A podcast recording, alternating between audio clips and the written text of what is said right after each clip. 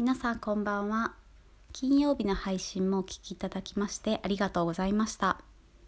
土曜と日曜はお仕事の関係で少しお休みをしましたが本日からまた配信を続けていきたいと思います。よろしくお願いします。で本日のテーマなんですがもう疲れ果てて今日は何もしたくないっていう日にこれさえ食べておけばいいんじゃないかなという私が考えるメニューをお話しいたします。このテーマはインスタグラムの DM でかなからあのメッセージをいただいてテーマにさせていただいたんですが、ね、昨日も天かすをね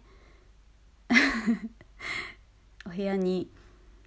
散らかされるっていうストーリーが上がっていてわあ大変だなと思いながらちょっと微笑ましくて笑っちゃったんですが主婦の方お母さん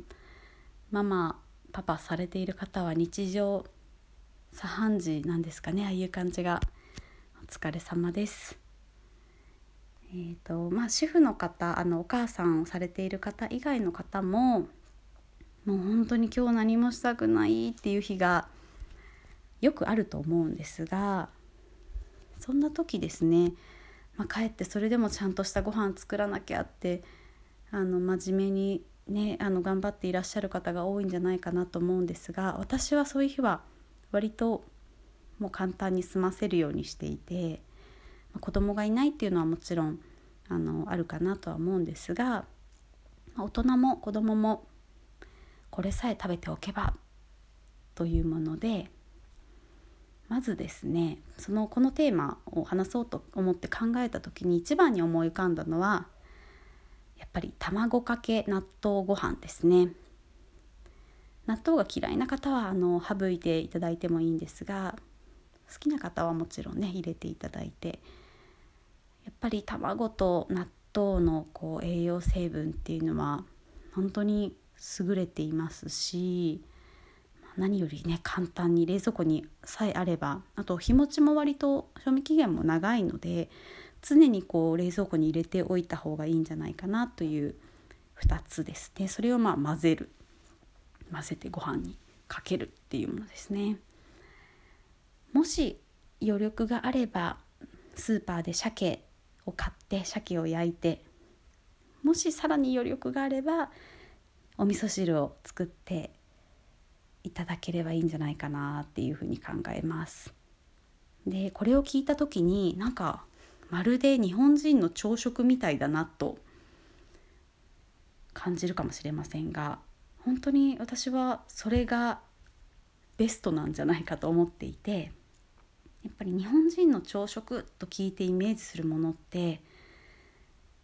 ささっと作れるし健康的であるというふうに思っていて他にもですね例えば山芋をおろしてとろろにしてでそこにまあ冷凍でもいいんですがオクラを刻んだオクラを混ぜて他にもね、まあ、たくあんとか納豆とかも入れてこう爆弾丼みたいにするっていうのもいいですよね。それから私は、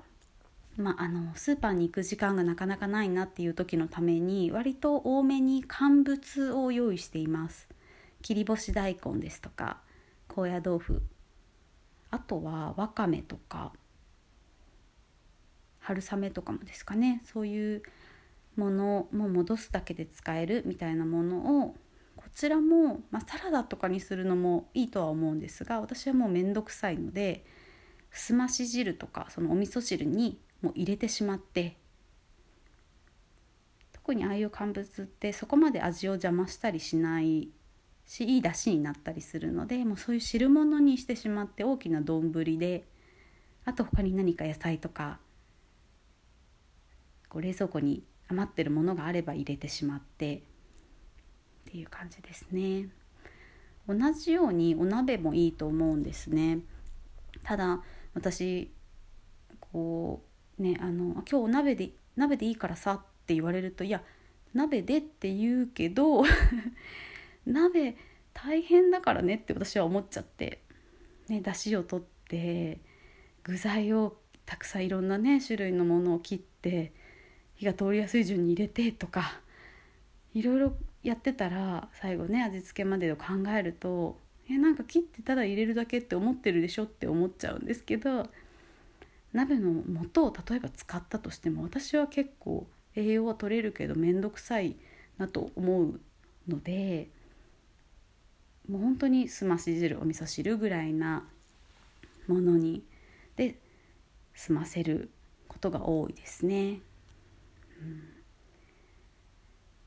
そうですねもちろんあの鍋のお鍋用の材料が揃っていたりお鍋の素がお家にあったりすればお鍋はもう本当に優れたあの、ね、子供も大人も大好きなものなのでたっぷり野菜も取れますしねタンパク質も取れるのであればでそのお鍋を作ることは苦じゃないよっていうことであればお鍋もとてもいいと思います。あとは、えーと、もうこれはちょっとピンポイントになっちゃうんですが最近私レタスにレタスとかキャベツとかをなんかなんとなく毎食なぜか取るようになってるんですけどレタスをですねちぎってもうちょっと包丁使うの面倒くさいからレタスをちぎってもし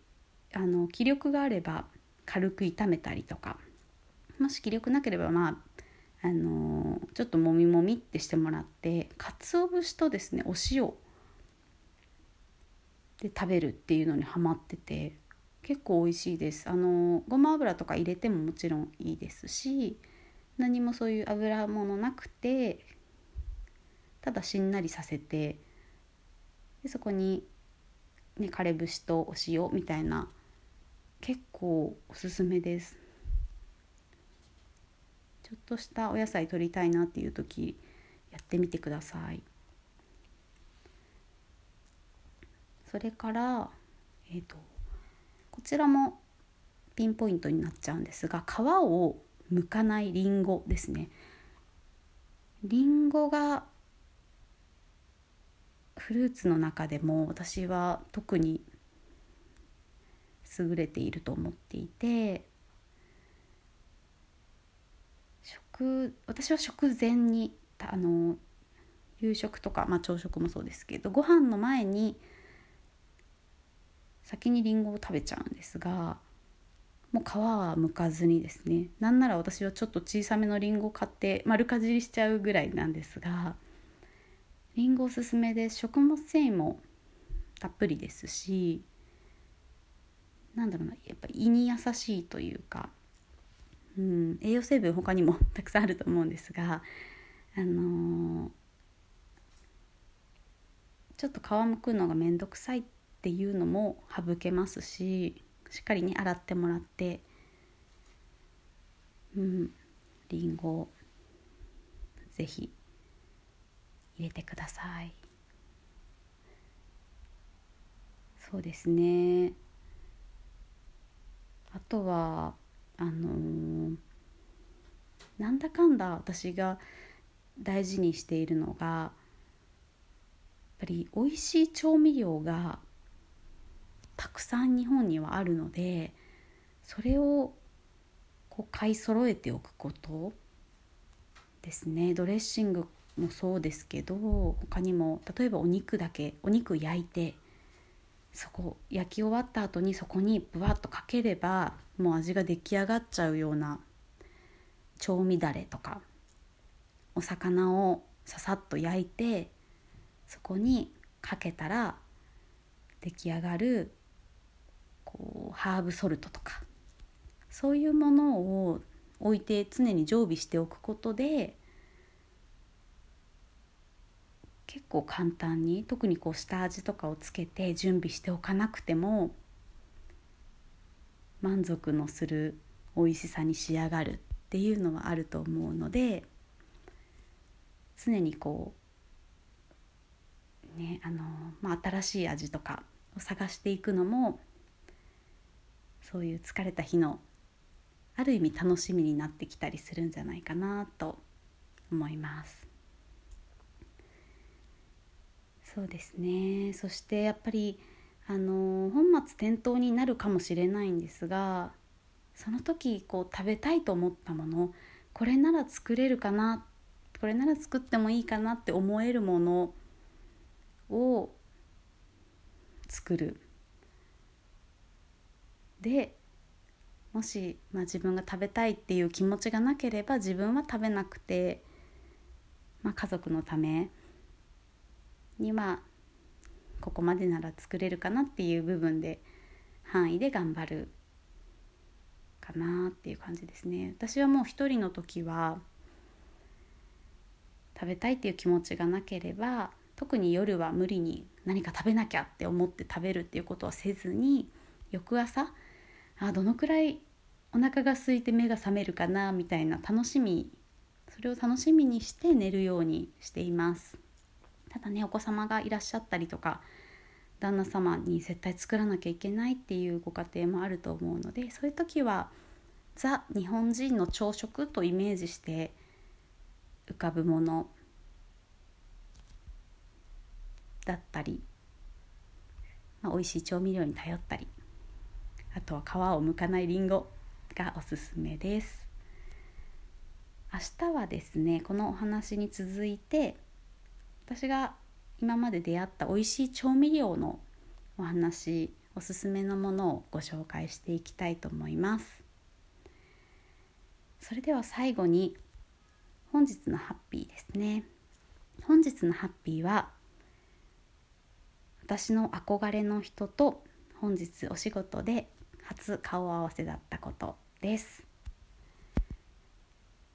お聞きいただきありがとうございました。